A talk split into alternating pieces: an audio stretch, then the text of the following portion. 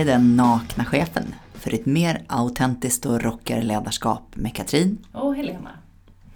Katrin, man brukar ju prata om att ibland går chefen ut i verkligheten. Har du varit ute i verkligheten någonting?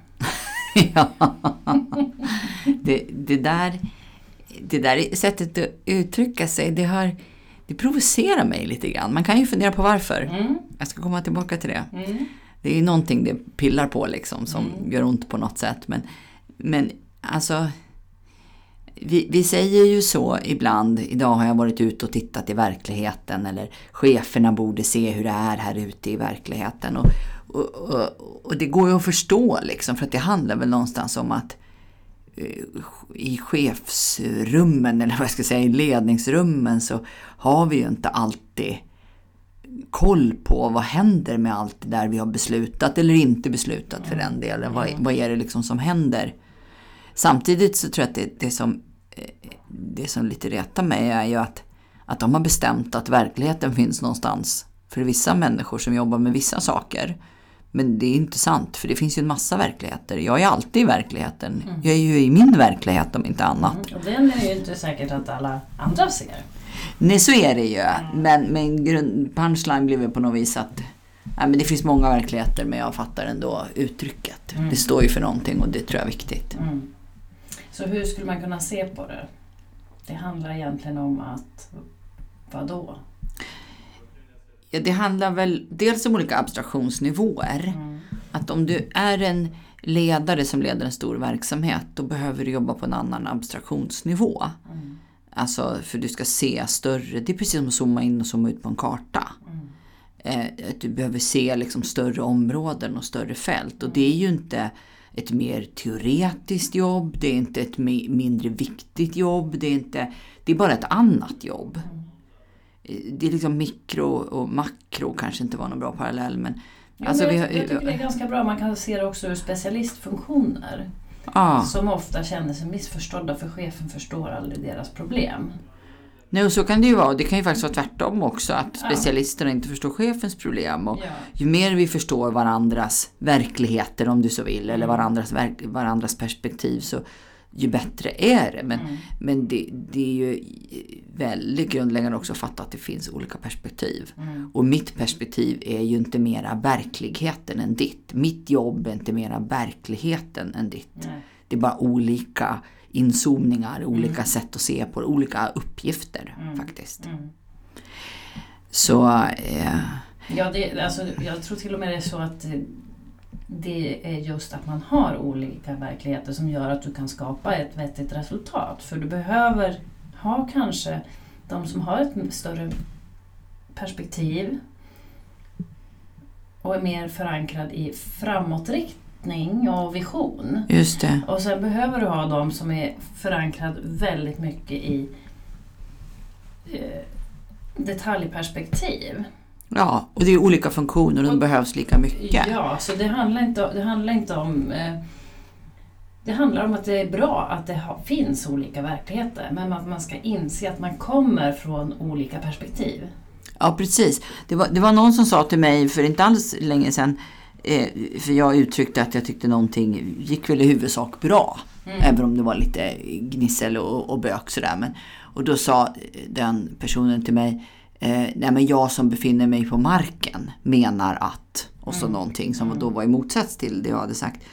Och, och, och det är ju olika perspektiv. Mm. Men när vi, när vi tänker sådär om varandra, att jag är på marken eller jag är i verkligheten i motsats till dig, då har vi på något vis ogiltigt förklarat. Och så- det kan man ju mena, men då är det bättre att säga det. Mm. Det, det är liksom de olika inzoomningsnivåerna, de olika tidshorisonterna, de olika perspektiven. Mm. Det är det som gör att det fungerar, precis som du, Mm. du säger. Mm. Ti- Tidsperspektiv är intressant. Man kan jobba Mm. olika tidsperspektiv. Mm. Och det är intressant både ur framtid, nuläge och upplevelse av var, var vi är just nu. Om du Just ser till det. exempel en, en förändringsprocess. Ah. Jag, jag, jag blir ju på riktigt, ja, inte chockad, men, men riktigt, riktigt förvånad ibland. När jag jobbar mycket med vart vi är på väg Och vi har liksom ett konkret behov av att göra någonting annorlunda för att världen såg inte ut som den gjorde förut. Och ska vi liksom klara av det här jobbet så behöver vi förändra oss. Och det kan vara ett fåtal personer eller en hel stor organisation. Eh, och så jobbar jag mycket med det, framtidsvisionen och liksom vilka steg behöver vi ta för att komma dit. Och, och sen händer det någonting. Det kan vara något så enkelt som att jag kommer in i ett möte som jag inte brukar vara i eller ett sammanhang. Det kan också vara att någonting går vajsing. Mm. Nå någonting blir fel, det är någon störning på något sätt som gör att jag måste stanna upp och släppa den där framtidsvisionen och titta lite på vad vi är exakt här och nu. Mm. Och så hör jag och ser vad somliga av oss är någonstans. Och så blir jag helt som ta- borttappad. Men vänta, håller vi på med det här fortfarande? Herregud, har vi inte slutat med det här? Det här gjorde vi ju förändringsarbete på för två år sedan. Liksom. Mm. Och så inser jag långsamt att men vänta, vi, det är klart det inte är så. För att vi vet ju att det där tar tid. Vi är på något vis i alla tider samtidigt. Men, men det som nästan chockar mig det är hur, hur lite jag ser av allt det gamla som finns kvar. Mm. För att du lever i framtiden då? I På något sätt. Ja. Som någon slags futuristläge. Mm. Ja. Och det är otro- som jag kan, jag känner igen mig väldigt mycket. Eh, Jag tror att dels kan det ha med vilken typ av personlighet man är att göra. Men det har också med att göra att det är viktigt att göra de här, stanna upp och Mm. vara i nuet. Men skulle inte kraften att att komma framåt finnas Mm. så skulle det inte heller hända. Då skulle du plötsligt vara utdaterad. Ja, precis. Så, att när man säger så här, men chefen måste kliva ner och vara i verkligheten. Mm, Då kan, det kan ju bero på att det, att det är en chef eller att man som chef har liksom försvunnit iväg på någon nivå som inte, alltså man är inte där där man behöver vara helt enkelt. mm, Men det kan ju också bero på att man som chef är precis där man behöver vara. Nämligen att skapa en ny verklighet. mm. Enligt någon vision eller någon idé om vart vi ska. Eller, Och det är ju eller- också ett eller, nu. Ja, det är också ett, eller en kunskap om var verkligheten... Nu, oj, nu ska jag inte använda det. Nej. Om, om var omgivning och samhälle är på väg någonstans. Just det. För det är också en slags kunskapsbas. Som, som eh, insiktsbas, kunskapsbas som man tar, tar till sig eller som man behöver ha ögonen på när man är chef och kanske mindre om man är mer operativ eller specialist. Men om man tänker sig att det är så här för oss hela tiden egentligen, att vi lever i flera parallella tids... Nej, flera parallella tidsverkligheter kan man säga. Men det var ju ett roligt ord. Ja, ja. tidsverklighet. Mm. Det är bra. Ja, jag tänker det. Då, då kan jag se att den största möjliga mötesplatsen för oss kring det här. För om du säger så här, chefen måste ner i verkligheten, då implicerar man också att chefen är ju inte i verkligheten och gör egentligen inget vettigt. Mm. Det blir undertonen i det, det uttalandet. Mm. Samtidigt som man då som chef blir frustrerad, irriterad, hur långsamt går det Mm. med den här förändringen? Mm. Om vi nu ska vara helt öppna och ärliga hur det känns liksom. Helt nakna. Ja, helt nakna. så så hur, det, här är ju, det här är ju ett missförstånd Mm. från båda håll.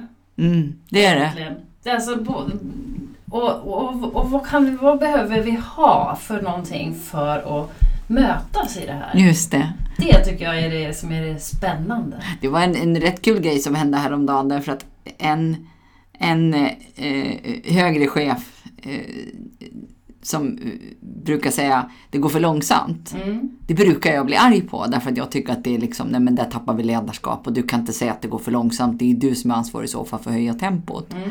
Så jag har liksom varit lite arg på honom för det där. Och så sitter jag i möte med precis honom och så säger jag, jag hör mig själv säga, det går för långsamt.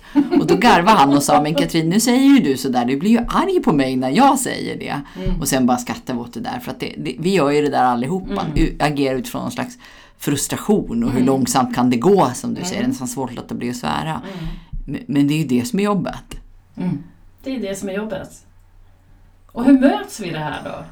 Kan vi mötas eller ska det vara den här... Alltså jag tror både och. Mm. Jag tror att det... eh, Alltså om man tänker på, på den här metaforen som en resa, som vi of, ganska ofta använder. Eh, Det behöver ju vara någon som flyg, flyger eller går före och kollar ut vägen och tittar hur vi kan ta oss förbi nästa bergspass. Nu börjar jag se någon slags resa i berg, eller vandring i bergen.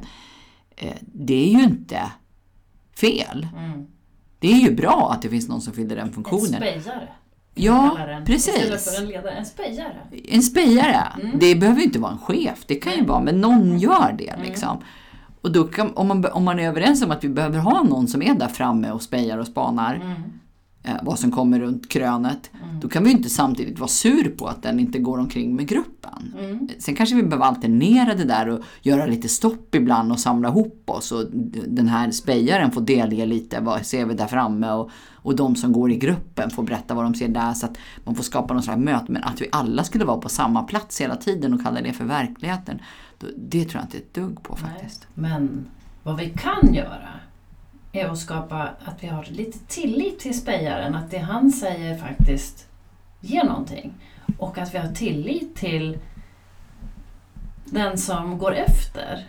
Och att tycka att det den ser också är en verklighet. Att man istället för att ifrågasätta varandras verklighet skapar en form av dialog. Och, och har en ödmjukhet till den andres eh, visdom.